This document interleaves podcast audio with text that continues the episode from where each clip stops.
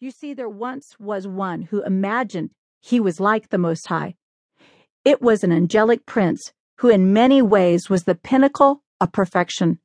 We know him as Satan, but then his name was Lucifer, the star of the morning and the archangel who covered worship.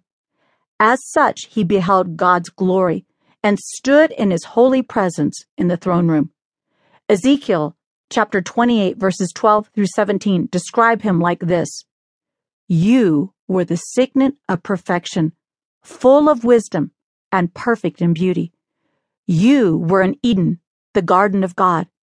Every precious stone was your covering, and crafted in gold were your settings and your engravings. On the day that you were created, they were prepared. You were an anointed guardian cherub. I placed you you were on the holy mountain of God. In the midst of the stones of fire you walked. You were blameless in your ways from the day you were created till unrighteousness was found in you.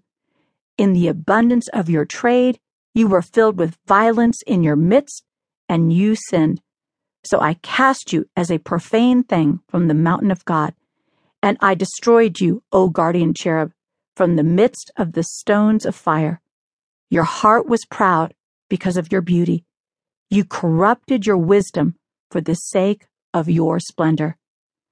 God fashioned him in splendor, full of wisdom, and perfect in form and function. At some point, his worship must have turned to a lesser form. Perhaps it was downgraded to admiration. The path of his transgression is unclear, but we know this magnificent and wise creation began to view the Creator as a rival. In the dynamic of worship, there is an understanding that outside of God, you are nothing. Isaiah describes his fall this way in chapter 14, verses 12 through 14. How you are fallen from heaven, O day star, son of dawn. How you are cut down to the ground, you who laid the nations low. You said in your heart, I will ascend to heaven, above the stars of God. I will set my throne on high. I will sit on the mount of assembly in the far reaches of the north. I will ascend above the heights of the clouds. I will make myself like the Most High. He could not make himself like the Most High. He could only unmake himself. And Lucifer, the morning star, became Satan the deceiver. This undoing began in his heart. He began in perfection and ended up flawed. We are flawed and imperfect from our birth, and in Christ we are made whole and perfect through rebirth. Pride encourages the worship of self, while humility dethrones the selfishness of pride. When Isaiah saw the Lord, he was undone. In Isaiah chapter 6, verse 5, it says, Then I said, Woe is me, for I am undone, because I am a man of unclean lips, and I dwell in the midst of a people of unclean lips, for mine eyes have seen the King, the Lord of hosts.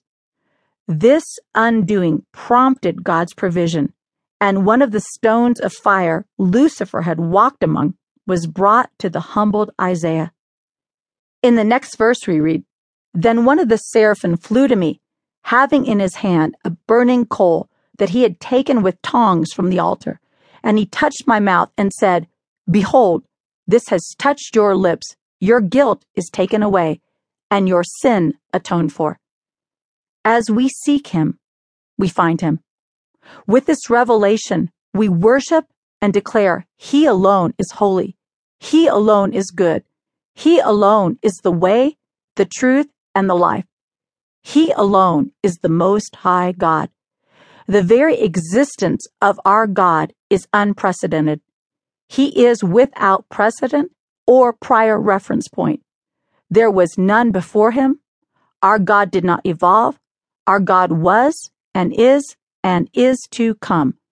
Just as we have learned that we are unique, our God originated unique.